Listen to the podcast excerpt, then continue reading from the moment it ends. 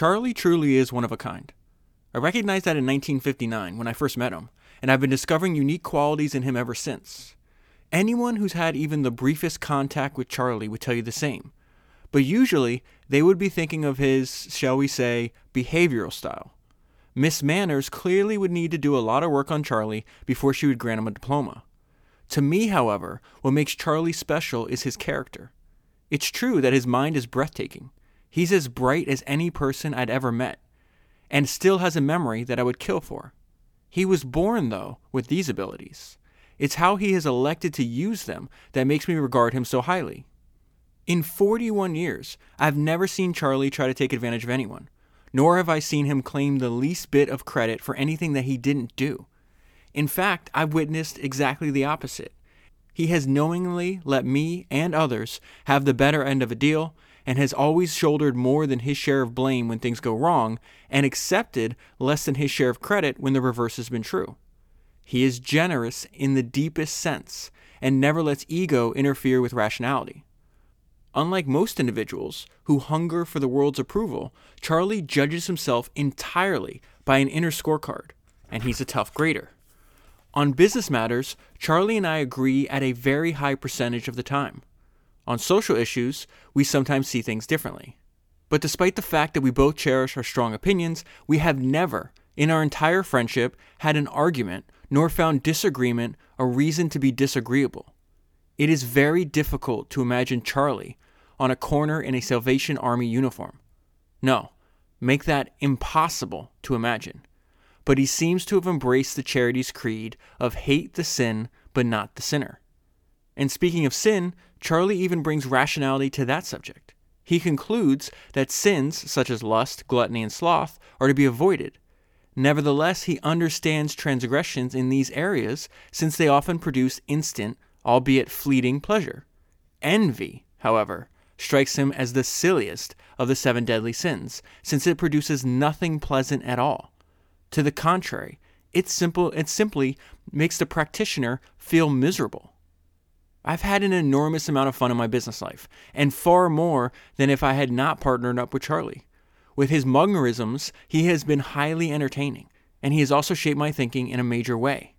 Though many would label Charlie a businessman, I would opt for teacher. And Berkshire clearly is a much more valuable and admirable company because of what Charlie has taught us.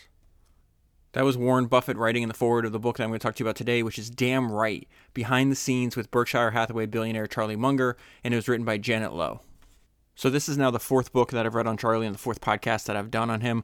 So if you haven't gone back and listened to the other episodes, in case you're unaware of them, it's number 78, The Tao of Charlie Munger, number 79, Charlie Munger, The Complete Investor, and number 90, Poor Charlie's Almanac. And the reason that I wanted to read another book on him is because two things that Warren Buffett just said about Charlie, I think of him in the same way. And it's when Warren said that he has shaped my thinking was the first thing, and then that he would describe him as a teacher is the second thing. Many years ago, I was listening to this interview Kevin Rose, the former founder of Dig, was doing with Elon Musk, and Elon said something in that podcast that I thought was interesting. He talked about why he didn't read business books, that he said he preferred to read biographies because he thought they were helpful, but he said he didn't know many mentors in person, but he found mentors in an historical context through these books, through the biographies that he was reading. That's the way I feel about Charlie. I feel like he's been a mentor to me.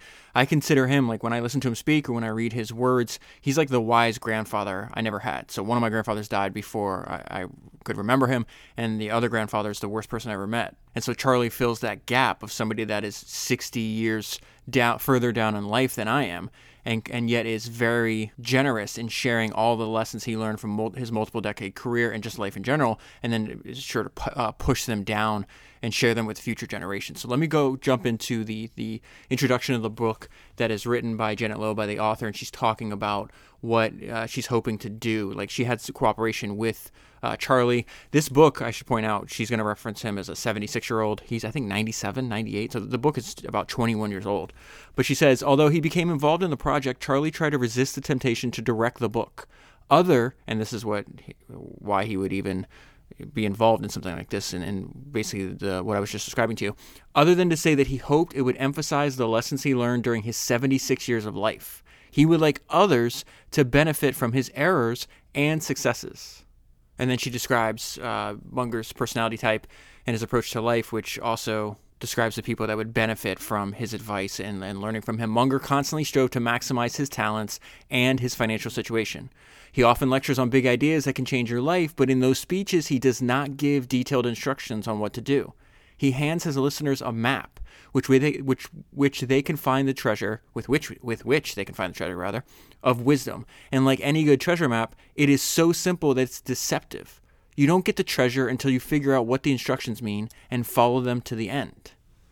Okay, so I want to move on to the first chapter. It has a fantastic title. It's called An Extraordinary Combination of Minds, and it's all about the relationship, 40-something, at the time the book is written, more than 4-decade-long relationship and partnership between Warren Buffett and Charlie Munger. The book is a biography, so I'm going to tell you a little bit about his life story, Charlie's life story, but mostly, just reading over my highlights before I sat down to talk to you again, most of it is just Charlie talking directly to us, telling us all the ideas that he found valuable. And again, thinking of him as like a teacher, like a mentor in historical context, like that. He just happens to deliver his message in the form of the author's writing. So I want to start where the first time Buffett hears of Charlie Munger. I've heard this story before, and I think it's hilarious. So he says, "I heard about Charlie Munger in 1957," explained Buffett. "I was managing money on a very small scale." So he's going around in Omaha, Nebraska, and meeting with all these people, trying to get them to give him money to invest on their behalf. This is way before Berkshire Hathaway. So it says he's meeting with the Davis family, and he's with Mr. and Dr. Davis. Mrs. Davis was very sharp. "I explained how I ran money. Dr. Davis paid no attention. When I was done, they agreed to invest $100,000. Remember, that's in 1957. That's an extremely large amount of money. I said to Dr. Davis, 'You weren't paying any attention. Why did you put your money in?' He said, 'You remind me of Charlie Munger.' I said, 'I don't know Charlie. I don't know who Charlie Munger is, but I like him already.'" At this time, Omaha's a small place. They have a lot of mutual friends, but they don't know each other. Charlie actually worked at the Buffett grocery store for Warren's grandfather. So eventually they're both invited to like a lunch or a dinner, and there's just a group of friends. And this is what Charlie has to say about that. "His minimal expectations of the meeting were unjustified. Munger, who was reserved in his judgments, was floored. I would have to say that I recognized almost instantly what a remarkable person Warren is." And I just want to pause there before I continue with this description of their first meeting. Actually, there's two ideas that Charlie's already mentioned so far in this book that I think are fantastic, especially if you combine the two. And he talks about, hey, don't really worry about the other world, the outside world's perception of you. Really, this idea of having an inner scorecard, judging yourself by your own estimation of yourself, and being a tough grader. So hold yourself to extremely high standards on one part, and two, have lower are minimal expectations of others. So you hold yourself to a high standard, and yet you don't really expect much from other people. This Charlie talks about you avoid disappointment, you avoid putting faith in people that faith is unjustified. And instead of being disappointed when people don't meet your expectations, you're actually surprised in this sense when people exceed them, like Warren Buffett. And that's really how you can identify exceptional people. Says Charlie began asking questions immediately about what Buffett did for a living and how he did it, and was fascinated by what he heard. And this is one of my favorite things, and I actually went back and looked. There's a few pictures in this book, but not many. But I always look at, everybody knows what Warren Buffett looks like and Charlie Munger looks like now.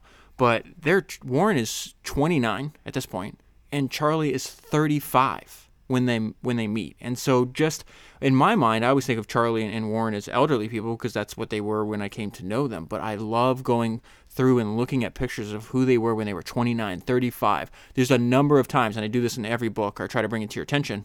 Like if there's something going on in the book and it says the year, I'm constantly looking up, okay, what year were they born? Where are we at? How old are they? I want to know what they were like when they were my age, or maybe when they were younger, or maybe 10 years older than when I'm at. You can relate to a lot more to somebody that, within like a 10, maybe 15 year age frame from where you are now, as opposed to, let's say you're 20, 30, 40 years old and somebody's maybe 70. You can learn a lot from them, but you don't know what it's like to be 70. You can remember what it was like when you're in your 20s in that case, or you have an idea what it's going to be like when you're 5 years older. And I'm fascinated by what they were doing and what they were thinking and what was important to them when they were around my age. So it says, Charlie was so wrapped up, I just said, hey, they're 29 and 35. Charlie was so wrapped up in what he was saying that when he raised his glass to sip his drink, he held his other hand up to stop anyone from interrupting the conversation. So he's listening to Warren, telling everybody, hey, shut up and let this guy talk. And it also talks about why Charlie's back in Omaha Warren stayed and lived there. Charlie, once he left for college, he never returned. He wound up moving up to California. I'll get to more of that in a minute, but it says the timing was beneficial for the two to meet. Why? Because Charlie's beloved father had just died, and Buffett's mentor, Benjamin Graham, had retired from investing. And why is that important? Remember, this chapter that we're in right now is called An Extraordinary Combination of Minds. The introduction the foreword that Warren Buffett wrote just said, like, Berkshire would not be nearly successful if it wasn't for my partnership with Charlie. So it says, as Graham became less interested in investment problems, Warren felt the loss. He needed a new sounding board. It may be precisely because Munger was so similar to Graham in his thought process. He was honest, realistic, profoundly curious, and unfettered. This is my favorite thing. One of my favorite things. I shouldn't say my favorite thing. One of my favorite things about Charlie Munger. He's unfettered by conventional thinking. That he captured Buffett's attention in the first place. And so why is that important? Because Buffett is focused just on one thing. So I've read a bunch. If you go back to, I think, Founders number 88, I read a textbook. I read every single, it's like 60-something years or 50 or 60 years of Warren's shareholder letters. I've read, I don't know, 2 or 3 biographies on him. I've studied both Charlie Munger and Warren Buffett a lot. Combined, I don't know, read thousands and thousands of pages just for between these two. If I had to choose, which one I'd want to emulate more, they're both extremely wise. But I like the fact that Charlie was really good at work, but he did not. Warren essentially spent his entire life, and what I'm about to read to you about this, he's single-minded focus on investing. Like, he sat in a room, figured out how to become the richest person ever, right? He was just constantly obsessed with that. If you remember, I think it was on Founders number 100 in the biography Snowball. That was his greatest mistake, because he ignored, and we see this over and over again in the history of entrepreneurship. I try to bring it to your attention over and over again so you don't make the same mistake. It's something I'm very aware of, because if I left my own devices, and I think I would just work all the time. But I know I'd get to the end of my life and like, oh, I screwed up my personal relationships. I was a shit father. Like, I was a bad husband. I didn't have fun. Like, these are all things that a lot of founders that we cover talk about, because they were so obsessed with work. So the problem with Warren Buffett is, why is he the best in the world? He's got one of the greatest quotes I've ever heard. And he says, intensity is the price of excellence. I love that quote. But intensity is the price of excellence. All that, having that mind frame and not having some kind of guardrails about your obsessive singular focus means that he drove his wife away. He ignored her. She wound up leaving him. You know, he said it was the biggest mistake. Anything, I forgot the exact quote in the book, but he said something like, whatever I did to drive her away was the worst mistake I ever did in my life. And like, he would regret it. And I think if you could talk to him today, I'm not talking about the wife he's married to now, though. This is, I think her name's Astrid. This is Susan. I think her name's Susan Buffett. I think if you could talk to him and say, hey, you're half as wealthy, but you stayed married to Susan, or you're a tenth as wealthy, or whatever the number is, I have a feeling he would take that deal. And so why am I bringing that up to you now? Because Charlie, you know, he's not worth $100 billion or whatever Warren's worth. He might be only worth $2 or $3 billion, but he had a wide range of interests. Like, I'll talk to you a lot about picking the right heroes today. And when Munger won't shut up about Benjamin Franklin. He talks about Benjamin Franklin like 15 times in the book. Anytime you hear him speak, he's like, that's my hero. And what he liked about Benjamin Franklin is he had various interests, which I'll go into later. But I want to compare these two first, because even at a young age, you saw Buffett. Okay, this guy's obsessed. Buffett, who is known for his single-minded focus on investing, agreed that Munger is like Graham in his wide range of interests. Charlie's mind has a greater span than I do. He has read more biographies, hundreds per year. Now, that can't be true. I know he's read hundreds in his lifetime. I thought I was doing pretty well. And Charlie, that's the one thing I learned from Charlie, because he won't shut up about the fact that he feels like reading biographies is essential to having a good life. And that's really what, I guess I'm jumping ahead. I'm all over the map here because I'm kind of excited, and I really do love Charlie. Like, I love this guy. I love the way he thinks. I like how pithy he is. I love the fact that he can communicate profound ideas in a minimal amount of words. He is by far, I guess what I'm saying, I'm not being clear. He is by far one of my favorite people I've discovered based on the research and reading from this book. But I hope that more most spoke there, because you can read 100 books a year. That's pretty hard. That's, you know, 2 books a week. You know, Charlie reads all the time, so maybe he reads more than that. But hundreds? That means he's reading, what, 4 biographies a week? Come on. There's no, I hope, that's just crazy. So anyways, he says Charlie's mind has a greater span than I do. And this comes up because when you hear him speak, it's very obvious that Charlie has read widely, right? He's read more biographies, hundreds per year. He soaks them up and remembers them. And then this speaks, the author picks up where at the end of that Warren quote, and it just speaks to how long this extraordinary combination of minds has gone on. And it's the fact that by the time JFK was elected U.S. president, Buffett and Munger had become mental partners, a relationship that involved no contract or titles, at least in the beginning. Then it talks about what else they have in common. You know what? I just realized I think I lost that train of thought earlier. What I was trying to say about reading the biographies and learning from Charlie Munger, differing from like Warren Buffett, is and we're gonna get to this when you hear how like his children describe Charlie. But I think what Charlie was going after is realizing like how he always talks about invert like work backwards. How do I have a good life? And I think what Charlie figured out is, yes, being really good at what you do for work, for not only does it give you satisfaction, but it gives you financial freedom, which he's going to talk about in a minute. But I really feel like he looked at the problem as like, how do I have a good life? And then use all his time and effort trying to learn how to do that, as opposed to like over-optimizing in your work or any really area of your life to the detriment of others. So this says, Munger and Buffett had something else in common. Like Warren, I had a considerable passion to get rich. That's a direct quote from Charlie, who early on was working as an attorney. I'll get into more in that in a little bit. Not because I wanted Ferraris. I wanted the independence. I desperately wanted it. And then since Munger was working with the author of the book, we get a lot of like insight that I haven't found in the other books I've read about him. I thought this was interesting. I see this over and over again. The maxim I used actually comes from hip-hop. I think it might have been Notorious B.I.G. who said this, but it says, bad boys move in silence. Munger did not. I mean, it's kind of funny now because he's super famous, right? He did not want to be well-known. He just wanted to be wealthy and anonymous. Munger said his goal was to stay just below the wealth level required to be named to the Forbes richest American list. So he'd like to be number 401. It would help him stand just outside the limelight. That strategy didn't work. And so as Berkshire grew more and more successful, there's more people saying, okay, who is this number two to Warren Buffett? And part of that is also, Charlie has a lot to share and a lot to teach. And so part of his accumulation of increased levels of fame also gave him a platform where people want to listen to him. And so it may make him uncomfortable, but it's also beneficial to other people to learn from his experience. He's got a giant family. He winds up getting married early. I think he was like 20 years old, something like that. His wife is 18. They wind up getting divorced. He gets remarried. So between like his kids with his first wife, his second wife's kids with her first husband, and their own kids, there's like a gang of them. There's like 10 of them or 8 of them or something like that.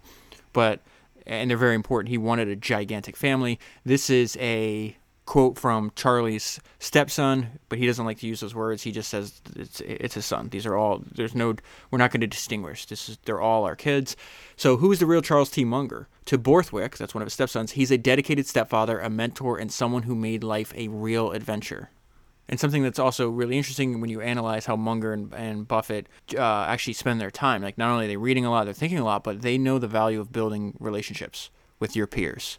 And even if you consider Munger like more introverted, he'd be fine just sitting there quietly reading. He does, he's still alive, have an extensive network. And so it says, and this is what James Senegal, which is the founder and former CEO of Costco, said about that. To James Senegal, the CEO of Costco, at the time the book is written, Munger is one of the best-connected businessmen in the country. When he met Charlie to ask him to serve on Costco's board of directors, the two had lunch at the California Club. This is in LA. There was a big lunch crowd, recalled Senegal. I think all 400 of them knew Charlie. So earlier, Buffett was talking about how important Charlie was to his thinking. Munger saying the same thing. And it was really interesting because people were saying, oh, you need to get, opposites attract. Munger disagrees. You know the cliche that opposites attract? Munger said, well, opposites don't attract. Everybody engaged. This is fascinating. And again, the way he's able to communicate such a big idea in such a short amount of words or a few number of words. Everybody engaged in complicated work needs colleagues. Just the discipline of having to put your thoughts in order with somebody else is a very useful thing. And I just realized that while I was reading that to you, something Munger repeats over and over again, I've seen this in other areas, is he keeps constantly quoting Richard Feynman, where Richard Feynman has that quote where it's like, you're the easiest person. It's just like, you're the easiest person. You must not fool yourself, and you are the easiest person to full. So that idea where you just said, just the discipline of having to put your thoughts in order with somebody else is a very useful thing, and I think helps you avoid fooling yourself. We're going back to Buffett talking about really just filling in some personality for you. He is speaking of Munger, he is a sensational friend. The niceties are not there. None of the superficial acts, but all of the real ones. We both think the other one is worth listening to. And then sprinkled throughout the entire book is these Mungerisms, these little, his ability to just speak in these short sentences, these aphorisms. This is a few of them here. To finish first, you have to first finish. Don't get in a position where you go back to go. That is almost like Munger's version of Warren Buffett's like two rules. Warren always says, like, rule number one, never lose money. Rule number two, don't forget rule number one. So Charlie's interpretation, or I guess version of that, is to finish first, you must first finish. Don't get in a position where you have to go back to go. And then he adds another one of his ideas, another big idea promoted by Munger, always act as honorably as possible. His quote, how you behave in one place, he says, will help in surprising ways later. And so that idea, he talks about that later, like Berkshire winds up getting opportunities later in their careers because they acted honorably, you know, a decade, 2 decades, 3 decades before. Then you were able to build up trust, and people realize, hey, we can trust these guys, we can go to them, and that wound up giving them opportunities that no one else, that wasn't available to other people.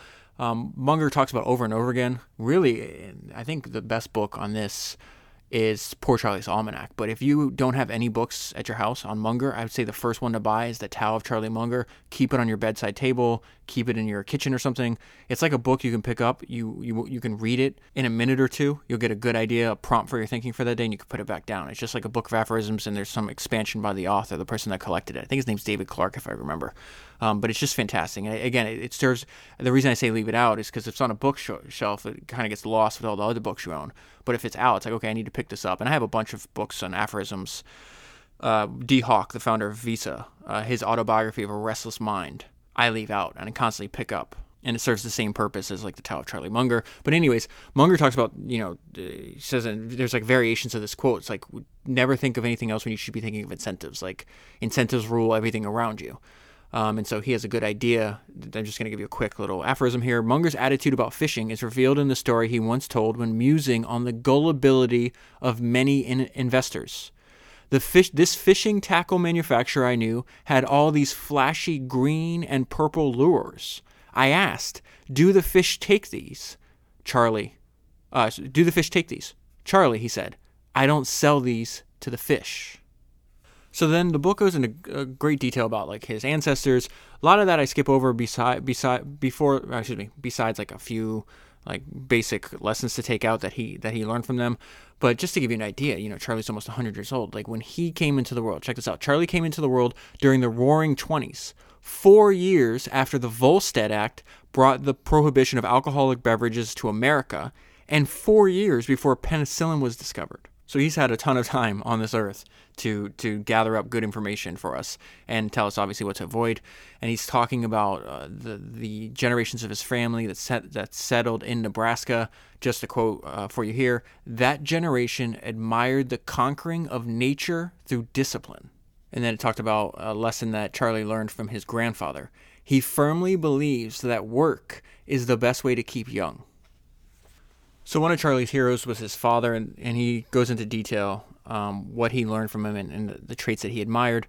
His name's Al. Al Munger, said Charlie, was one of the happiest men who ever lived and achieved exactly what he wished to achieve, no more or less. He faced all troubles with less fuss than either his father or his son, describing himself, each of whom spent considerable time foreseeing troubles that never happened.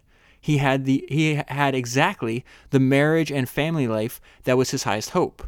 He had pals he loved and who loved him, including 1 in 10,000 types. So he talks about like the quality.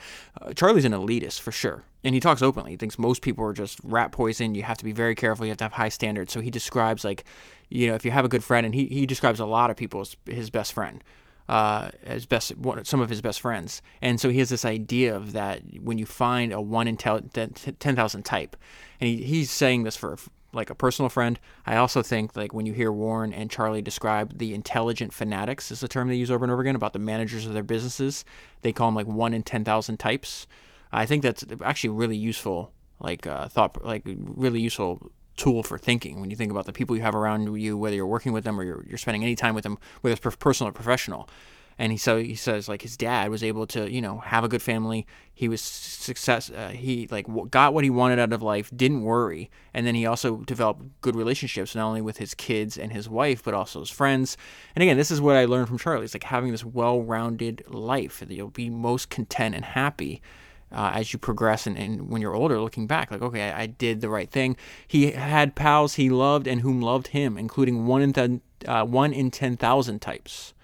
And so he's talking about his dad was an attorney, never made a lot of money, but that doesn't mean he didn't think he was successful. I don't see my father as less successful in the sense that really matters.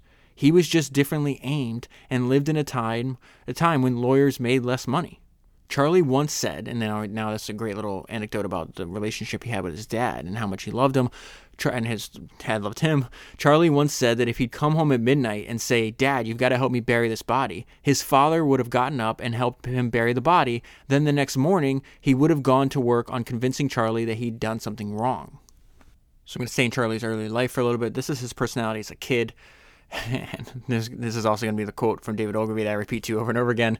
Charlie was a star student, but he was also one of the most challenging to deal with. He was too independent-minded to bow down to meet certain teachers' expectations. And so that idea that Ogilvy warned us when he's like, listen, if you're picking talent for in this case, he was talking about the people that you hire for your company. He's like, talent is most likely to be found among nonconformists, dissenters, and rebels. And the idea there is that you have to tolerate genius. He's like, there's very few men of genius in advertising agencies. That's what he's right. That just so happens to be the subject that David's writing on. But he says, but we need all we can find. Almost, and this is the point, almost without exception, they are disagreeable. Charlie is definitely disagreeable in one of these. Then he talks about where he actually, I didn't really care much about school. I just loved to read. We see this over and over again. And this is a quote from Charlie, I met the towering intellectuals in books, not in the classroom, which is natural. I can't remember when I first read Ben Franklin. I had Thomas Jefferson over my bed at 7 or 8 years old. My family, and this is such a great example set by his parents, my family was all into that stuff, which is, and this is, he's going to describe the philosophy of his family, something that he adheres to for his whole life, getting ahead through discipline, knowledge, and self-control. My parents used to say, there are no dumb Mungers. And so in his family, he admired his dad. He also admired his grandfather. And so he's going to grow up during the Great Depression, and that left an impact on him for the rest of his life. If you go to Warren Buffett's office, he actually posts, he has hanging up newspaper clippings from the Great Depression to remind him how bad things can actually get. It's really easy, like when you're in a bull market for 10 or 15 years, or have never even seen them, to realize, oh, you have no idea what happens in these contractions. There's just devastating. So much, I mean, think about like the correlation between economic recessions and depressions and increased suicide rate. Like that's how crazy things can get. And then you have an increase in violence and everything else. So Charlie says, it's amazing how poor people were in the 1930s. His family suffered somewhat. His father was able to support the family. They you know, were never destitute. They weren't taken from their homes or whatever. But other members of the family were not able to survive on their own. And so this is why Charlie admires durability, something he talks about over and over again. Like if you cultivate one aspect that you can in your life, you should aim to be durable. And he really admired the strength of his grandfather through tough times, and the fact that he was the person that the family could rely on because he had good judgment, because he was you could see almost like in his admiration for his grandfather the role that he wants to play, right? And so he says he learned some of the most important life lessons during that time. I had the example in early life of family members who behaved well under stress. It must have been very hard for Grandfather Munger to cure family financial distress that wouldn't have happened if the suffering family members had been more like the judge. That's what his grandfather was called. So he's saying you wouldn't have got yourself in this position if you actually followed his example. But even though you didn't, he was still there for you. And the fact that he was so strong and durable, he was able to support the entire family. And so it says he was able to cure family financial distress that wouldn't have happened if the suffering family members had been more like the judge. But he came through anyway. So during the 1930s, Charlie starts working in the Buffett family, grocery store. Just a little bit about that here. Charlie took jobs when he could. I first encountered the Buffetts when I worked at the family grocery store. This is his description of it. The hours were long, the pay low, opinions cast in iron, and foolishness zero. And so this miserable job helped him understand, okay, this is what I don't want my life to be. He says, you were just so goddamn busy from the first hour of morning until night, he explained. And Warren's grandfather was a tough taskmaster. He would pay you he'd pay you $2, and in return he expected 12 hours straight of uninterrupted work, no breaks. Fast forwarding, this is when he goes to college, and he actually joins the military. This is right around World War II. It says he's going to school. It says Charlie was introduced to physics. To me, it was a total eye-opener. So he talks about over and over again, you have to at least read basic physics, have a basic understanding, because then you can apply those same principles to everything that you do in life. The tradition of always looking for the answer in the most fundamental way available. That is a great tradition, and it saves a lot of time in this world. This is a quote from Charlie. And of course, the problems are hard enough that you have to learn to have what some people call assiduity. Well, I've always liked that word because to me it means you sit down on your ass until you solved your problem. Munger says that if he were running the world, anyone who qualified to do so would be required to take physics simply because it teaches a person how to think. I find the methods used are useful outside of science. So he winds up joining the military, as any person his age at this time in history would have to. When he first joined the military, Munger was an ordinary soldier, and his training gave him time to think about his future. So this is what he came up with at an early age, like, what is the outline for my life? I want a lot of children, a house with a lot of books, and enough money to have freedom. And so this is the first hint that we get that Charlie's an autodidact. He's largely self-taught. He built his own curriculum because what he studies in college, and he never actually graduates from college, if I'm not mistaken, is meteorology. So he winds up at the California Institute of Technology in Pasadena, California, to train as a meteorologist. Charlie took one look around Pasadena and knew he liked his new surroundings. So he winds up living in California his entire life. When he's in the military, when he's in college, he likes to play poker, and then he talks about some ideas that he learned, learning how to play poker, that he applied to other areas. Playing poker in the Army and as a young lawyer honed my business skills. What you have to learn is to fold early when the odds are against you. And if you have a big edge, back it heavily because you don't get a big edge often. Opportunity comes, but it doesn't come often. So seize it when it does come. And that's something he repeats over and over again. Bet heavily when the odds are in your favor. It's also interesting at this point, you could go to law school without actually needing a degree. So he actually applies to Harvard, gets in.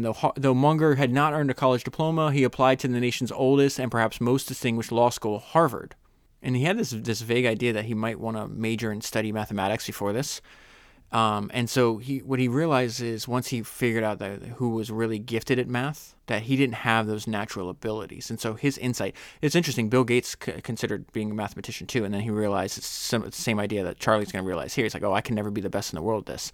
And so this main idea that Charlie is going to discover about himself when it comes to regard to his mathematical ability, I think applies to a bunch of other things. Like you should try to do something that you can be the best in the world at, even if you have to keep redefining what that is, right? To go into a calling where he would not be exceptional was not in Charlie's thinking. And so this is where we get more of Munger's personality and what he talks about. Like I just mentioned this earlier, Charlie built his own curriculum, which I think is, again, a very common theme if you study the history of entrepreneurship. I hurried through school, said Munger. I don't think I'm a fair example of an ideal education, and I don't think you are either, Warren. I learned better sort of plowing through written material by myself. I've done that a lot in my life, and I love this because this is exactly what you and I are doing. I frequently like the eminent dead better than live teachers. And that's why Warren mentioned earlier, Charlie had the habit of reading hundreds of biographies. He talks about this, make friends with the eminent dead. There's all these smart people who live throughout history, read their words, steal their ideas. They're not using them anymore. So he says Charlie Munger once described himself as having a black belt in chutzpah. I think how you pronounce that word. He was opinionated almost to the point of arrogance. This is what he says over and over again. Listen, I'm not a humble person. He mentions that a bunch. He says he had admitted, in fact, that he was apparently behind the door when humility was handed out. And people think, oh, it's like, oh, you're arrogant and you're this way because you're super rich now. His Harvard classmate, Henry Gross, disagreed. He says Gross defended Munger when an acquaintance remarked that prosperity was making Charlie pompous. Nonsense, said Gross. I knew him when he was young and poor, and he's always pompous. And when I read that, when I got to this part of the book, when I read that part, I immediately, one of my favorite quotes that I've ever come across in the 225 or 28 books, whatever it's been so far that I've read for the podcast, and I've never forgotten, because I think it's exactly what we're seeing in the person that Charlie Munger. It's from Nolan Bushnell. Nolan Bushnell is the founder of Atari, and he was the mentor of Steve Jobs. Imagine hiring a 19-year-old Steve Jobs. And in that book that he wrote, it's somewhere in the archive. It's just like probably like Founders 30 something. It's one of the first books I read for the podcast, but it's called Finding the Next Steve Jobs, How to Find, Keep, and Nurture Talent. And I'm going to read this quote to you, and I think it's important to always remember, because it's, again, a lot of the stuff that we're learning is counterintuitive to, like, if you just go ask like some average Joe out on the street, they're going to give you advice that is almost the exact opposite of what we're learning in a lot of these books. And so Nolan talks about the value of arrogance. Listen to what he says, and he talks about how this applies to Steve Jobs. I've read like 10 books on Steve, something like that now. He's definitely not humble at all. So it says, perhaps everyone has creative potential. This is Nolan speaking. Perhaps everyone has creative potential, but only the arrogant are self-confident enough to press their creative ideas on others. This is why this is important. Steve believed he was always right and was willing to push harder and longer than other people who might have had equally good ideas, but who caved under pressure. So he winds up becoming an attorney. This is what he does for, I think he's like 41. I think I have the exact ages now, but we're at this point, we're in the worst thing that could happen to a person. Happened to Charlie Munger. He is 29 years old, and he is going through a divorce with his first wife. I think they have three kids, and his 9-year-old son has leukemia. And what makes this even more devastating is they talk about there's treatments. If this happened today, he most likely would have survived because of the treatments. And at the time, all you could do, there was 100% rate of death at this point. So it says, Teddy was gravely ill with leukemia. Charlie was stunned by the news. It went against everything that he had experienced, everything that he dreamed. And so it says they didn't really have anything they could do for leukemia, nothing. Even now, it's not an easy thing, but there are a lot more options. In those days, you just literally sat and watched your kid die by inches. His friend described the 29-year-old Charlie's grief. He said that when his son was in bed and slowly dying, he would go in and hold him for a while and then go out walking the streets of Pasadena crying. And then this is what Charlie said, "I can't imagine any experience in life worse than losing a child inch by inch." So eventually, he's going to wind up getting remarried. When he's in his early 30s, this is really important to realize. Like, he didn't have any money. Lawyers did not make a lot of money at the time. And so he knew he was going to be successful. So I really think, like, the note I left myself on this page is the value of default optimism, of having optimism as your default mode. And then something that I'm going to read you a quote from Charlie. And it's really an illustration of his idea that you need to follow your natural drift, like figure out who you are and what you're naturally interested in, and then do that. So it says he knew that if he was to earn sufficient income, he would have to apply all his talents to the task. He started to invest in the stock market. He talked about business in a way that was animated and interesting, though now I see he was broke. But I never thought he was anything but a big success. This is his daughter speaking. Why did I think that? He just had this air. Everything he did was going to be first class. It was going to be great. He had these enthusiasms for his projects and his future. And so that he starts to build a new life. He's got to get over, like, continue with his life after that devastating tragedy. He's practicing law. He's starting to invest in real estate on the side, starting to learn about being a professional investor. And then he talks about, this is the quote that follow your natural drift. I like the independence of a capitalist, and I always had sort of a gambling personality. I liked figuring things out and making bets, so I simply did what came naturally. So this is Charlie at 35. He's got a bunch of kids already, so we're gonna hear the advice he was giving to his kids at this point, and then also what was going on in his career at 35. The Munger children often hearken back to the lessons they learned from growing up around a father who had definitive ideas of right and wrong. Charlie drummed in the notion that a person should always, quote, do the best you can do. Never tell a lie. If you say you're going to do it, get it done. Nobody gives a shit about an excuse. Leave for the meeting early. Don't be late. But if you are late, don't bother giving people excuses. Just apologize. They're due the apology, but they're not interested in an excuse. So again, nobody gives a shit about an excuse. And he says he was in his mid-30s, starting his financial life over again, and managing several careers at once. This is what I meant. He's practicing law, he's investing in real estate, and trying to invest in the stock market. Charlie was a young man in a hurry to live a full life, in a hurry to get rich. And so, as you can imagine, trying to make this transition from attorney to entrepreneur and investor, he's essentially rolling in the school of hard knocks. Like, you're not going to make that transition easily without making mistakes, but Charlie was smart enough to learn from his mistakes. So it says he gradually accumulated money from his legal practice and began investing in securities and joining friends and clients in business endeavors, some of which proved to be a graduate-level course in the school of hard knocks. So they wind up buying and taking ownership of a small transformer manufacturing company. Charlie takes an ownership position in the business with a partner. The company makes highly specialized transformers that were designed for military rockets. So they're like, oh, okay, we have a good opportunity here. This is, I think, during the Korean War. So it says it was obvious that the company would have to expand rapidly to pay off the debt from the buyout. So they bought out their original investors because the company had raised venture capital. The venture capitalists at the time tried to kick out the founder. So Munger actually was the one that provided him with the idea. It was almost like a leverage buyout, like an early example of a leverage buyout is what Charlie said. Like, we're just going to borrow a bunch of high-interest debt, buy out the investors, and then hopefully grow the company to pay off the debt. That's essentially the basic idea, okay? It was obvious that the company would have to expand rapidly to pay off the debt from the buyout. At the same time, however, competing companies spotted the wartime opportunities and also expanded rapidly. There's a point that I'm reading on all this to you, don't worry. Soon there were too many producers. The business aspects of their lives became miserable. And so he had just met Warren while this is all going on, okay? And this is also, he's realizing through this experience, I got involved in a crappy business. He's going to realize, like, the value in investing in the very best businesses and only working with the very best people. That's the same idea applied to different domains, okay?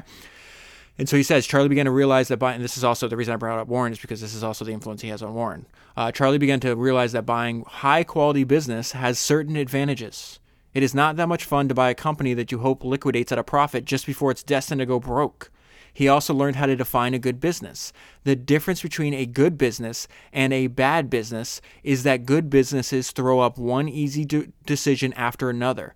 The bad businesses throw up painful decisions time after time. So now we get into how Charlie's going to make his first $1 million. He always tells people to read Richard Dawkins' book, The Selfish Gene. He's got a bunch of books that he recommends. Influenced by Cialdini, I forgot his name. I read the book a long time ago. He gives that out. He actually, like, he gave the author Berkshire stock a long time ago. He loved his work so much.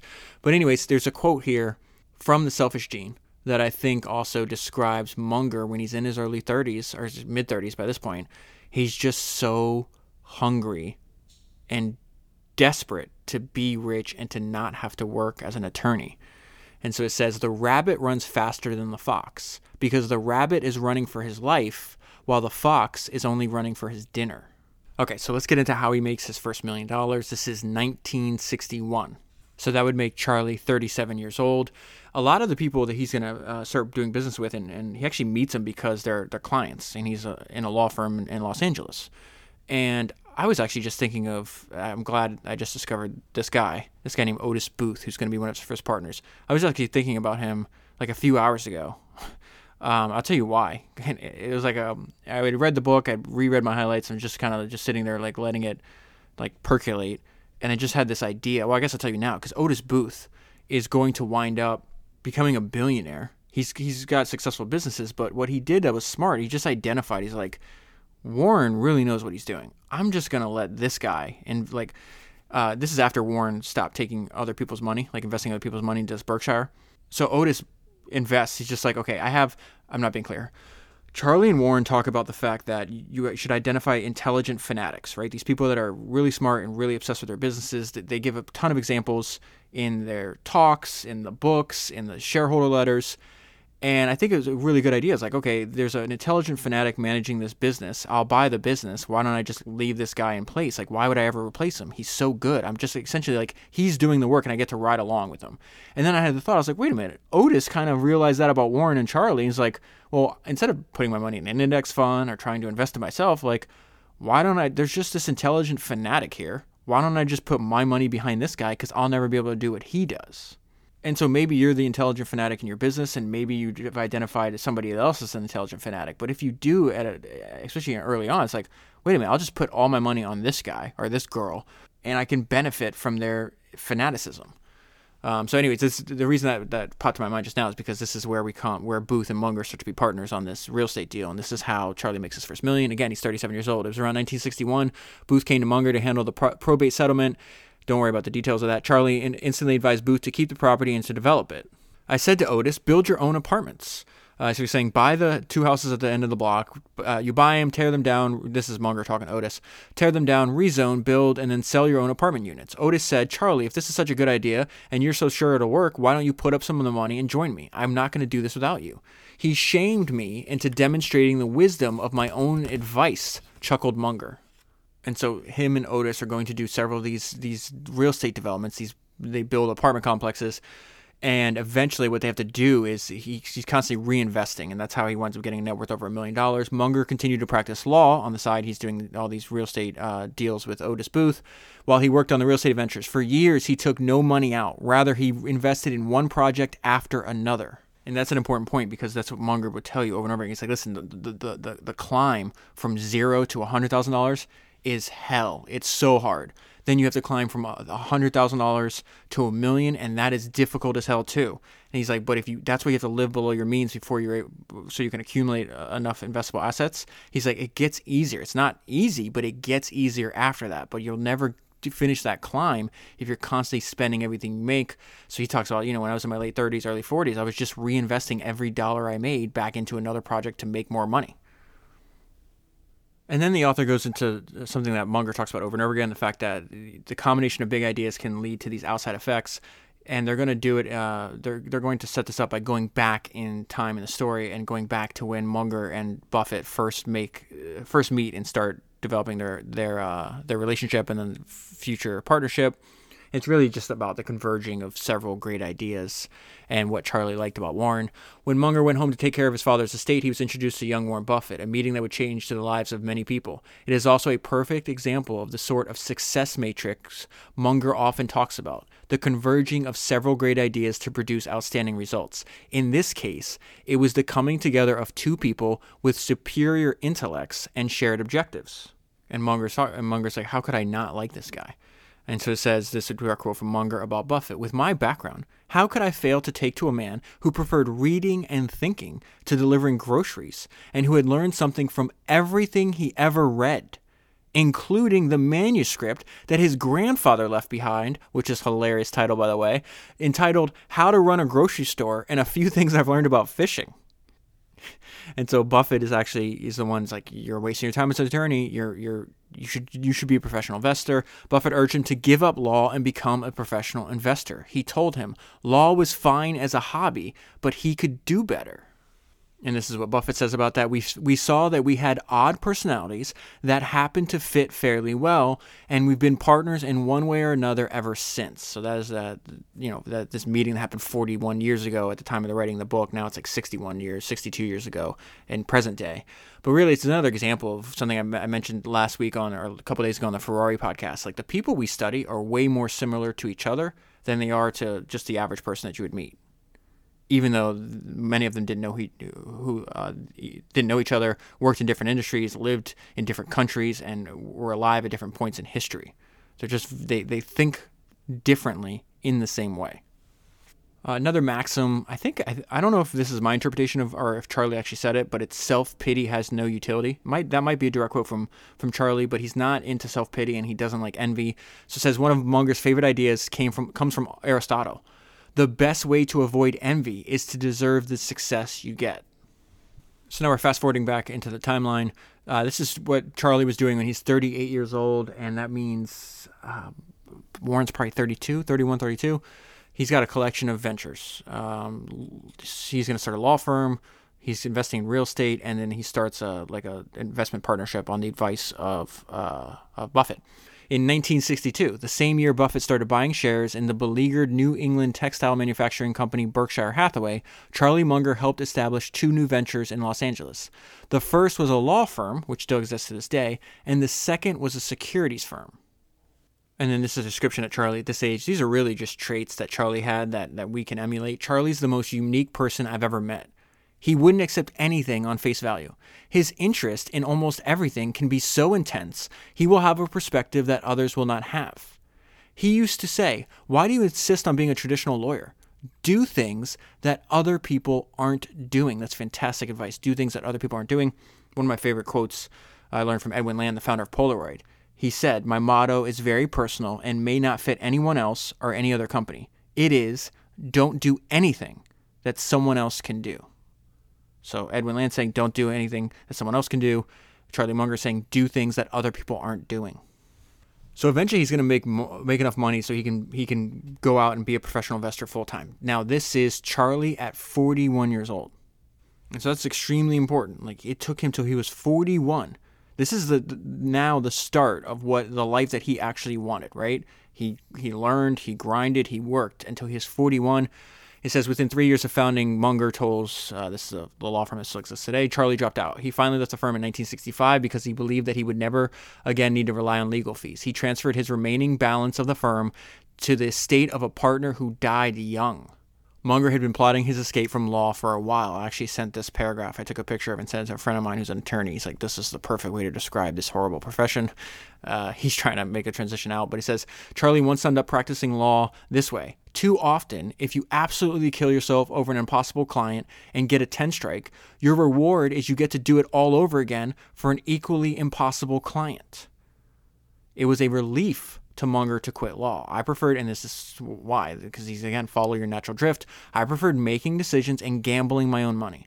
I usually thought I knew better than the client anyway, so why should I have to do it his way? And again, at 41, his goal is very clear. Munger hoped to use his wealth to emulate his childhood idol, Benjamin Franklin. Franklin was able to make the contribution he did because he had financial freedom, Munger said. Munger came to understand that in order to be truly wealthy, a person needed to build ownership in a business. So now he's spending time at this thing called Wheeler and Munger. It's this equities firm. It's hilarious because he's operating his new company out of a utility room. And so it's like, why are you working out of a utility room? He's got a great quote. He says, the opulence at the head office is often inversely related to the financial substance of the firm. In 1962, Munger made the commitment to spend at least part of his time acting as a professional investor using other people's funds. He took the step that Buffett had repeatedly suggested to him and set up Wheeler, Munger & Company, which was an investment partnership similar in format to the Buffett partnership. The Buffett partnership is what Warren Buffett was doing before Berkshire Hathaway, okay? So it talks about, like, why are you working in a utility closet? It suited Munger because the rent was cheap. It was $150 per month. The penny pinching wasn't entirely necessary. When Wheeler and Munger was formed, Munger had accumulated a net worth of about $300,000, which was more than 10 times his annual rate of personal expenditure at the time. And this gives you insight into what they were doing, what Munger was doing at this point in his life. Buffett described both the Buffett Partnership and Wheeler Munger as classic hedge funds, similar to those that again became popular in the late 1990s. But they were doing that all the way back in the early 1960s. So this is going to go on for quite some time, but I want to bring to your attention why Buffett realizes he doesn't like managing other people's money. Munger realizes that too, but he waits way longer, and I think he regrets this. He made the same decision Buffett made, but makes that 5 years later. So it says, when dealing only with his own money, investment losses never bothered Munger much. To him, this is such a great perspective. To him, it was like a losing night in a regular poker game where you knew you were one of the best players and you'd make up the difference later. But now he found that reported temporary losses in the Wheeler-Munger Limited Partnership accounts gave him tremendous pain. And so by the end of 1974, he had resolved, like Buffett, to stop managing money for others in a limited partnership format. And if I'm not mistaken, Buffett made that transition in 1969, if I have that correct. And so the reason I'm bringing this to your attention is because Munger is now 50 or 51 years old. And he has a net worth through a couple years of doing this partnership and real estate and everything else he's doing of about $5 million. He had about $3 million of securities of his own money in his fund and about $2 million more from real estate. Now, he still does not have an official, they're doing deals and stuff together, Buffett and all these other partners, some of which are all of them, rather, I'm omitting from the story for today. But there's like a small group of friends and associates that go into deals, and the ownership structure is complicated, which actually that benefits them later because the SEC is looking into what Munger and Berkshire and Buffett are doing, like, what the hell are you guys doing? And they realize, oh, wait, this network of investments and everything we're doing is so super complicated. Let's just put it all in one holding company, and that's Berkshire Hathaway. But anyways, the reason I'm bringing this to your attention is because, again, Munger is a billionaire, right? This book is published. He's 76 years old. When he's 50 to 51, he had $5 million. Most people's like, oh, 50's too late. He's just getting started. And this also ties into why he's constantly talking about, hey, diversification only works if you don't know what you're doing. Because most of his wealth is going to come from the compounding of Berkshire Hathaway. His cost basis, so it says Munger's own cost basis for Berkshire shares is less than $40, right? And that's taking place in the 60s and 70s. And this is what Munger says. The money in Berkshire Hathaway stock outperformed the rest. Little else could compound that way. Yeah, that's the understatement of a lifetime. Little else could compound that way. So it says, and then Munger talks about over and over again, quality of the people, quality of the people you have running your businesses, quality of the friends you have, quality of the person you are. That's what you should be optimizing for. People are power law. It's so important. Like the good ones are so rare. It says, Munger says, having good partners was crucial to his success. All my life, I had high grade partners, some of the very best that could ever be. And what's great is these people, this like group of partners and friends, they've been friends for multiple decades. They had similar interests. They seemed to like spend a lot of time together, and they all got rich together. And then they made it, and they stayed friends. It's just really fantastic to read. This part is just about his odd personality, which again I think is why so many people find him appealing, because he's so. The stuff that comes out of his mouth is just so unusual, and this part just made me laugh. This is one of his partners and somebody he says really high quality. It's a guy named Al Marshall. Al Marshall found himself having to pull Charlie out of all kinds of social messes. Every once in a while, Munger would go on a talking spree and gab so long and rapidly that nobody was able to interrupt or change the subject. One evening at a dinner party, the host cornered Al and begged him to go into the other room and get Charlie, who had consumed several glasses of wine. The host was asking Al to get him to shut up. Nobody can get a word in edgewise. He's lecturing them on difficulties religions have in describing heaven, something he called a 1,000-year orgasm. And Charlie's always getting Al in trouble. They wind up going on vacation. They vacation together. They're in Hawaii one time, and Al's thinking he's standing next to his wife at the counter at the butcher, trying to pick out steaks for dinner. And Al didn't realize she'd walked away, and so he reached out. He says he reached out and grabbed the rear end of some other woman. Al was startled to learn that the buttocks were not those of his wife, and the victim was furious. Munger, who was at the other end of the meat counter, shouted, "You know, he does that to all the women." Charlie's comment only made the woman angrier. Despite the jokes, Marshall said he learned a lot during the decades he worked with Munger. Okay, so there's a bunch of like these business deals that Munger, Buffett, and some other people are doing together. It's really complicated. I just mentioned it. Really, the story is how an SEC investigation led to an official position at Berkshire for Charlie Munger. And I'm going to give you like the top level highlights here. And so Munger's going to tell us about this. He says, yet he admitted that convoluted ownership at Blue Chip did appear suspicious. When the SEC started looking, there was all these crisscrossed ownerships that happened by accident, but it was complicated. And because so many people create complications to hide fraud, the SEC delved and finally fixed its attention on something. How we got Wesco. Don't worry about the names of the businesses here. People assume if what you're doing is enormously complicated, you're probably doing something wrong. Indeed, Buffett and Munger own stakes in an incredibly intertwined bundle of companies. There's a bunch of people involved. The men's investment had grown this way and that way, taking whatever structure seemed logical and fair at the time. But over many years, it becomes obviously really complicated, right? The organization was a little too disorganized for the tastes of the SEC. Buffett responded to the inquiries by shipping 3 cartons of documents, memos, stock transfer documents, and so on. And the SEC responds by opening a full-scale investigation of Buffett's investment practices. When Buffett and Munger realized that their financial relationship had become too complex that it was difficult to explain to the SEC, they decided to restructure their holdings and simplify matters. It was a stressful time. They have to pay like a fine of like $100,000. It was a stressful time, but as a result, Berkshire Hathaway became a larger, simpler company.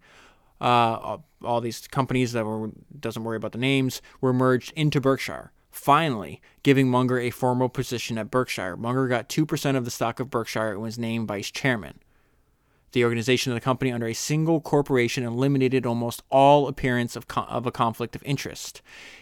This is when, and this is what Buffett and Munger said, it will be somewhat simpler for us to run a combined enterprise, reducing some costs. And this is a fantastic sentence that I underlined twice, and I think applies more to just Berkshire Hathaway, just in life in general.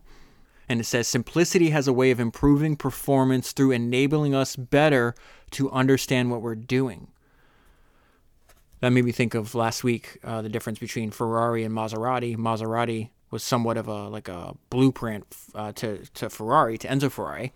And they both start out, Maserati before Ferrari was able to, Maserati starts out building race cars named after themselves and racing them, just like what Ferrari wanted to do. And yet, after they had success, they're like, okay, we'll build race cars and we'll race them, and then we'll build trucks, and then we'll build machine tools, and then we'll build a sedan. And they lost focus, and they complicated their business. And Enzo's like, no, I'm just going to build race cars and race them under race cars that have my name and race them. And so his business, and then sell some of those cars to consumers. Like, his business was extremely simple. And so again, simplicity has a way of improving performance through enabling us to better understand what we are doing. So Ferrari took off from there and overtook Maserati. Maserati obviously decreased and never recovered in relation to Ferrari, that is. And then Ferrari, and then Charlie's looking back at this point when they're organizing under Berkshire, and he has some interesting thoughts here. What Charlie finds interesting when thinking back about all this progress is how a few big business decisions were involved in creating billions of dollars out of less than $40 million, which is what they had at the time, fewer than one every 3 years. Direct quote from Charlie here. I think the record shows the advantage of a peculiar mindset, not seeking action for its own sake, which is obviously extremely hard for us humans to do, not seeking action for its own sake, but instead combining extreme patience with extreme decisiveness. And I'll get to how fast they make decisions, this idea of extreme patience with extreme decisiveness. But I want to go back to this idea. This is one of the most important ideas you can learn from Charlie Munger, and it's just like he values durability. He would counsel you to be durable. Let's define durable. Able to withstand wear, pressure, or damage. So it says there are a million business traps. You can get sloppy. You can get alcoholic. You can get megalomaniacal. You cannot understand your own limitations. So this is a classic Charlie identifying what not to do, right? Just avoid being stupid. So don't be sloppy, don't be an alcoholic, and don't be megalomaniacal. You cannot understand your own limitations. There are a million ways to gum it up, meaning to screw it up, right? To survive and prosper as long as this company has. So they're talking about See's Candy. They're which is going to be at the time the largest acquisition they make up until this point in their life. But he's describing the fact that this fantastic company, was started by a 71-year-old woman. That's amazing. To survive and prosper as long as this company has, started by a woman who was 71 years old, is an amazing example. See's has stayed out of a lot of traps. And then he's identifying some of the smart ideas they did, right? The ordinary candy company puts in too many stores. You have this huge overhead that you're carrying through all the summer months, the months when people are not buying candy because most of them are buying it during the holidays, okay? But See's has always had the discipline of knowing their own business. That's harder on employees, by the way. They have this huge crunch in the stores at Christmas, but it's also part of the secret to See's success. And of course, the fanaticism, remember intelligent fanatics is who you're trying to work with and invest with. And of course, the fanaticism about the quality of the product and service is the heart and soul of the business. I love the fact that this room is full of longtime customers and longtime suppliers. You get suppliers who are good and who are trusted because they deserve trust, and you behave the same way towards your own customer. Then you are a little part of a civilization that is a seamless web of deserved trust. This is also something that he repeats for decades throughout his career. Develop a seamless web of trust. This is the way the world ought to work. It is a better example for everyone else.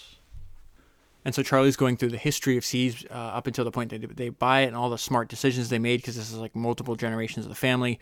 And really, I want to bring this quick story to you because it's just the importance of never compromising quality because your customers will respond. Says another crisis came during World War II when sugar was severely rationed. Rather than compromise quality with inferior ingredients or alter their recipe, See's decided to produce as much high-quality candy as possible with the ingredients that were allocated to the company, and no more.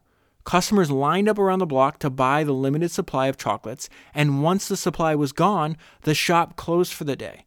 No matter what time the store closed, and the sales staff was paid for a full day of work. This turned out to be a smart marketing ploy since the waiting crowds added to the candy store's cachet. That reminded me of, I read this book on Walt Disney on, it's called Disney's Land, and it's how he built what he thought his greatest creation. He was most proud of two things in his life: being able to found the Disney company and keep control of it, because he lost control of his first company, and number two, Disneyland. And in that thing where he talks about never compromise quality, your customers will respond.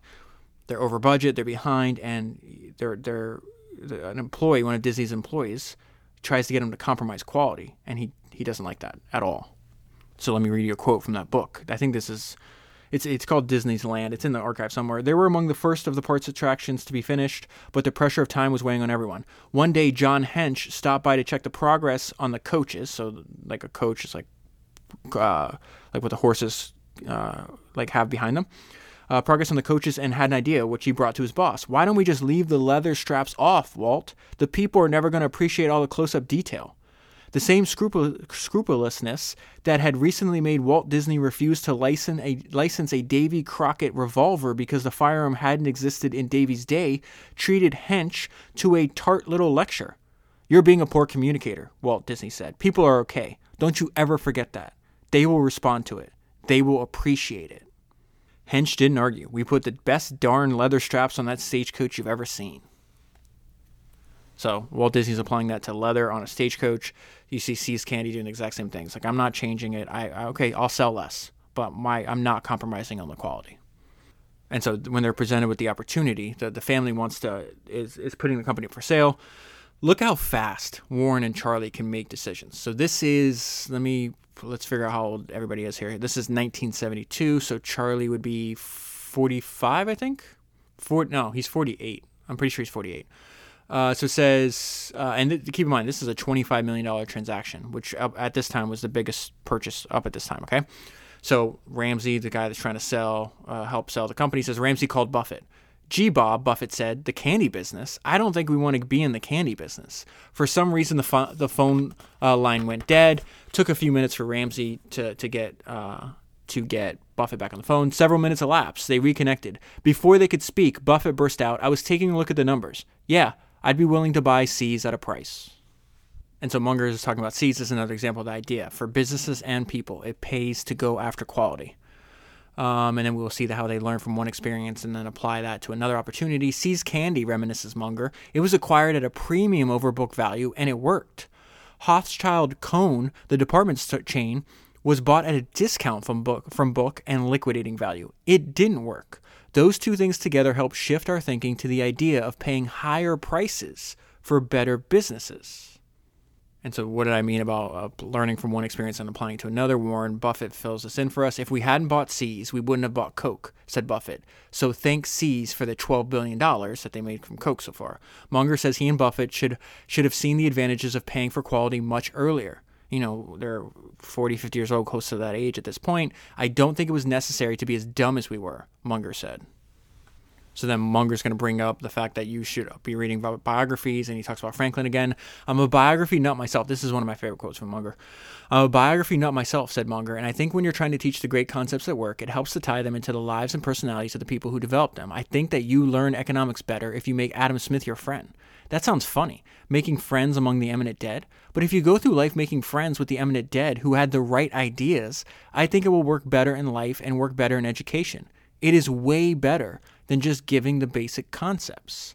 His favorite eminent dead person has always been Franklin, and I like this idea. Like Franklin, Munger has learned that his ideas about a good and proper society, our good and proper life, do not always coincide with the beliefs of others, which speaks to the importance of having an inner scorecard, meaning you're the supreme judge of what you're doing and how your life is, as opposed to an outer scorecard, and also being capable of independent thought. Because his ideas about a good and proper society, good and proper life, do not always coincide with the beliefs of others. Another one of my favorite ideas that I learned from Munger is this idea. Good ideas are rare. When you find them, bet heavily. Being prepared, so now this is a direct quote from Munger, being prepared on a few occasions in a lifetime to act promptly in scale in doing some simple and logical things will often dramatically improve the financial results of that lifetime, said Munger. A few major opportunities clearly recognizable as such will usually come to one who continually searches and waits with a curious mind.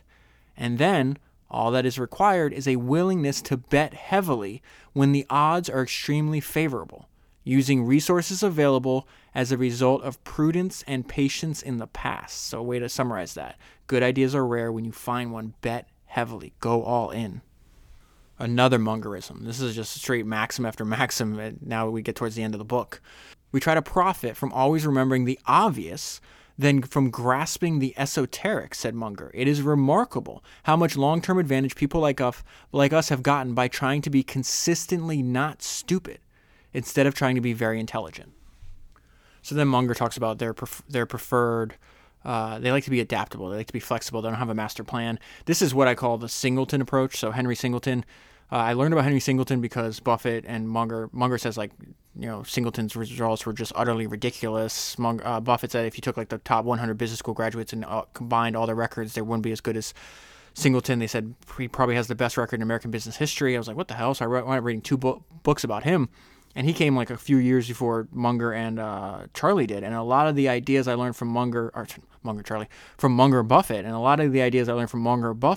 I realized they learned those ideas from Henry Singleton. And one of them is Singleton's steer the boat daily approach. And he talks about, it's like, I don't like master plans. Life is chaotic. He says, my only plan is to keep coming to work. I like to steer the boat each day rather than plan way ahead into the future. That was Henry Singleton. We see Munger says the same thing. Munger said there was no particular strategy involved except to wait and watch for opportunities.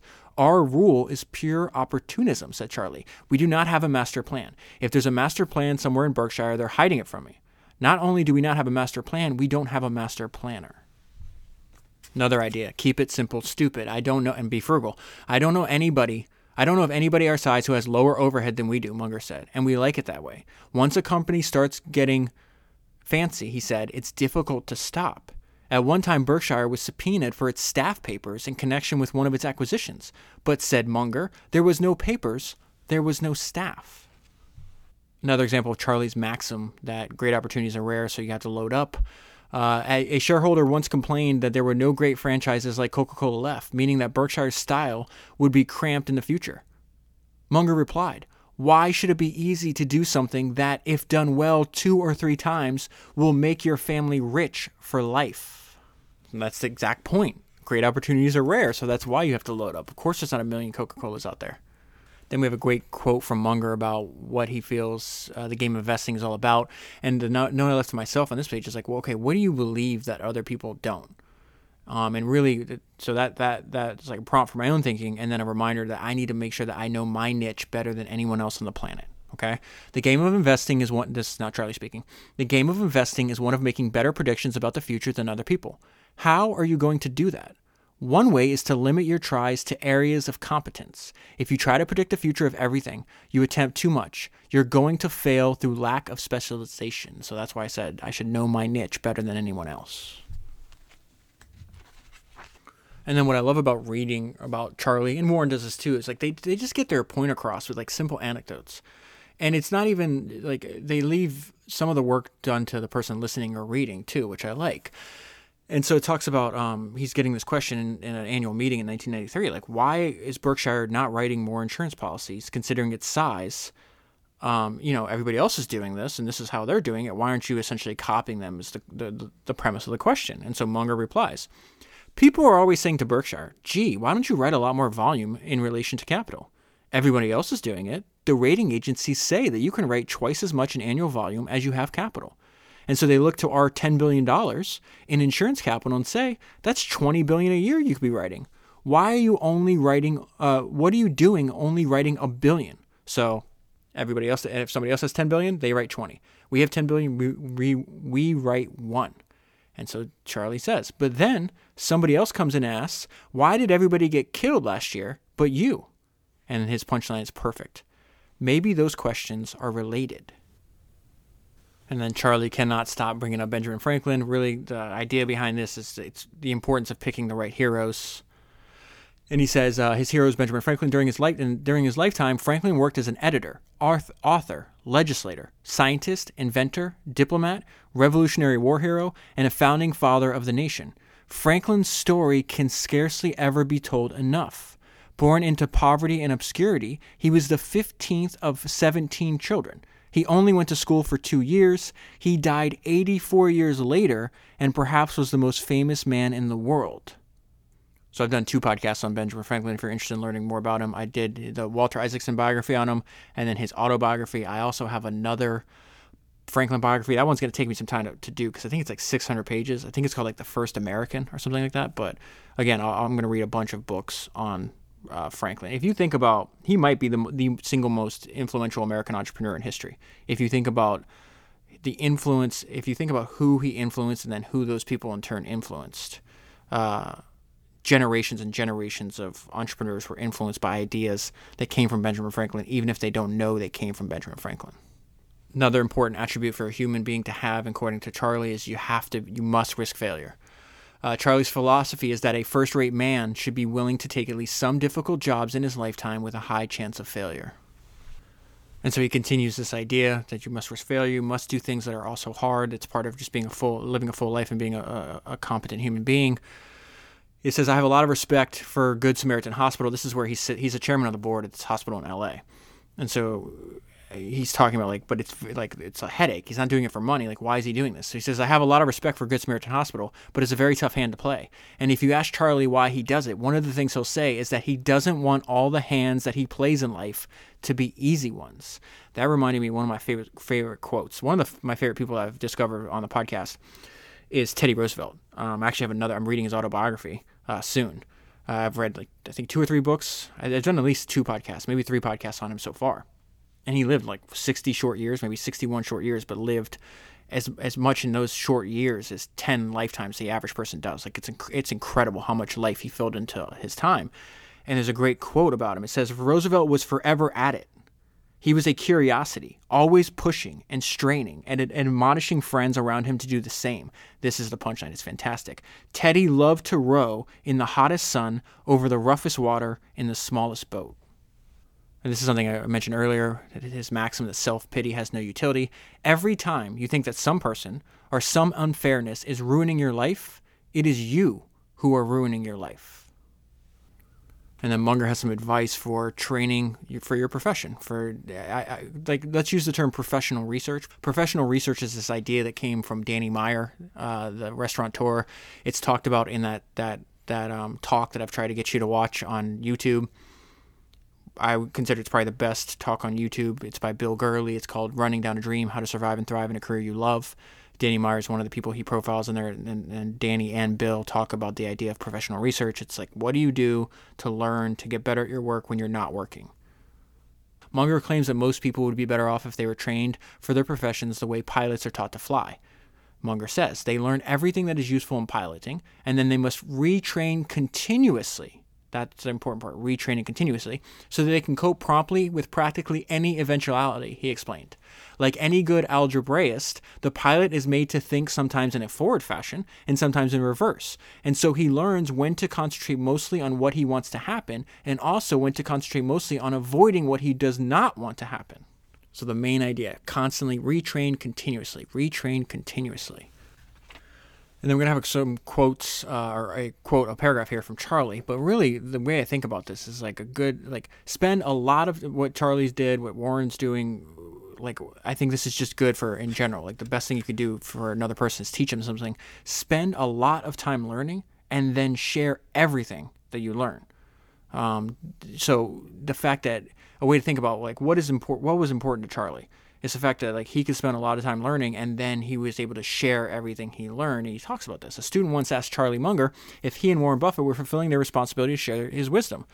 Quote, sure, look at Berkshire Hathaway. I call it the ultimate didactic exercise. I always think it's helpful to there's a lot of words you think you know the meaning to. You can kind of guess what the meaning is based on the context clues around it. But I looked up that word didactic. I knew it had something to do with teaching. I'm going to read you the definition.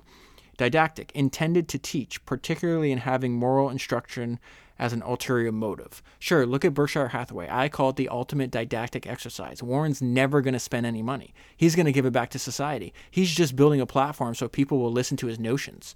Needless to say, they are very good notions, and the platform's not so bad either. But you could argue that Warren and I are academics, or Warren and I are teachers in our own way. And then the author says, and this is why we're reading the book and we're trying to learn these lessons and hopefully turn around and tell it to other people. He, meaning Charlie, like Warren, prefer to talk to young people, to students who are still learning about life and who have time to implement some of the concepts that the two of them consider important. And then we have Charlie's 4 ways to guarantee failure and his opinions on how to read. Munger added 4 practices that he believes will also help guarantee failure. Be unreliable. Number 1, be unreliable. Number 2, learn everything from your own experience rather than learning from others. So number 2 is why he reads so many biographies, right? Learn everything from your own experience rather than learning from others. You're guaranteed to fail. Number 3, give up trying after your first, second, or third reversal of fortune. And number 4, give in to fuzzy thinking. So then he talks about the importance of reading and then how to read. It's really, this is somewhat what you and I talk about a lot. It's like, I'm not really worried. I'm not focusing on the what. I want to know the how in these stories, right? So it says, if you get into the mental habit of relating what you're reading to the basic structure of the underlying ideas being demonstrated, okay, so you're reading and you think about, you get in the habit of relating what you're reading to the basic structure of the underlying ideas being demonstrated, so like the principles, right, behind what's happening, you gradually accumulate some wisdom about investing. I don't think you can be a really good investor over a broad range without doing a massive amount of reading. I don't think any one book will do it for you. And here's a quote from Munger, and I'll tell you what I wrote to myself. If it weren't a little difficult, everyone would be rich, Munger insisted. If it weren't a little difficult, everybody would be rich, Munger insisted. When you're going through struggle, just repeat it. This is now me talking to myself. When you're going through struggle, just repeat, it is supposed to be hard. It is supposed to be hard. It is supposed to be hard. If it were easy, everybody would do it. If it weren't a little difficult, everybody would be rich, Munger insisted. He talks about if he was a professor. If I were teaching finance, Munger said, he would use the histories of 100 or so companies that did something right or something wrong. And then I want to go back to his idea about being durable. This is fantastic. He's saying it's a crime to build a weak company. So again, optimize for durability. Let's see who's around for a decade from now, right? Though very few companies last forever, all of them should be built to last a long time, says Munger. The approach to corporate control should be thought of as financial engineering. Just as bridges and airplanes are constructed with a series of backup systems and redundancies to meet extreme stresses, so too should corporations be built to withstand the pressures from competition, recessions, oil shocks, or other calamities. This is such a really profound idea that he expresses in such a great way. Just say, hey, same thing. If you're building a bridge and airplane, you're constructed with a series of backups and redundancies to meet extreme stresses. Why aren't you building your company the same way? It's such a great idea. Excess leverage or debt, this is still Munger talking, excess leverage or debt makes the corporation especially vulnerable to such storms. It is a crime in America, stated Munger, to build a weak bridge. How much nobler is it to build a weak company? This is more on his idea. It's like, don't diversify. If you know what you're doing, just find a great business and go deep, go all in. It isn't even necessary to worry about diversification. A person with almost all wealth invested long-term in just 3 fine corporations is securely rich. Munger went as far to suggest that investors could have 90% of their wealth in a single company, if it's the right company. And I love this one sentence, and I said, hey, this sounds like a plan to me. He aimed at a life of quality and strove diligently to bring that about. He aimed at a life of quality and then strove diligently to bring that about. Again, he's not saying I aim just to build a successful business. That is one part. I think entrepreneurship, especially for a certain personality type, is essential, right? But it's just one piece of having a quality life. He aimed at a life of quality, and he strove diligently to bring that about. This is another great, he talks about this over and over again. Like, you got to be durable. It's supposed to be hard. It is necessary to accommodate a lot of failure. And because no matter how able you are, you're going to have headwinds and troubles. Do not be discouraged by a few reverses. So again, same note to myself. It's supposed to be hard. It's supposed to be hard. It's necessary to accommodate a lot of failure because no matter how able you are, you're going to have headwinds and troubles. Do not be discouraged by a few reverses. And then I just want to end a little differently than I normally do. with a question from Charlie that is worth thinking about. Charlie once asked me, if you could do anything in the world, what would it be? That is where I'll leave it. If you want the full story, read the book. There's a link in the show notes. If you use that link to buy the book, you'll be supporting the podcast at the same time. If you want to buy a gift subscription for a friend, family, coworker, there's a link in the show notes as well. You can do that. You can also go to founderspodcast.com and you should see a link there for the gift subscription as well. If you want to see every single book that I've ever done in reverse chronological order and you want to support the podcast, go to amazon.com/shop/founderspodcast. Same thing. If you buy a book off that list, you'll be supporting podcasts at the same time. That is 221 books down, 1,000 to go, and I'll talk to you again soon.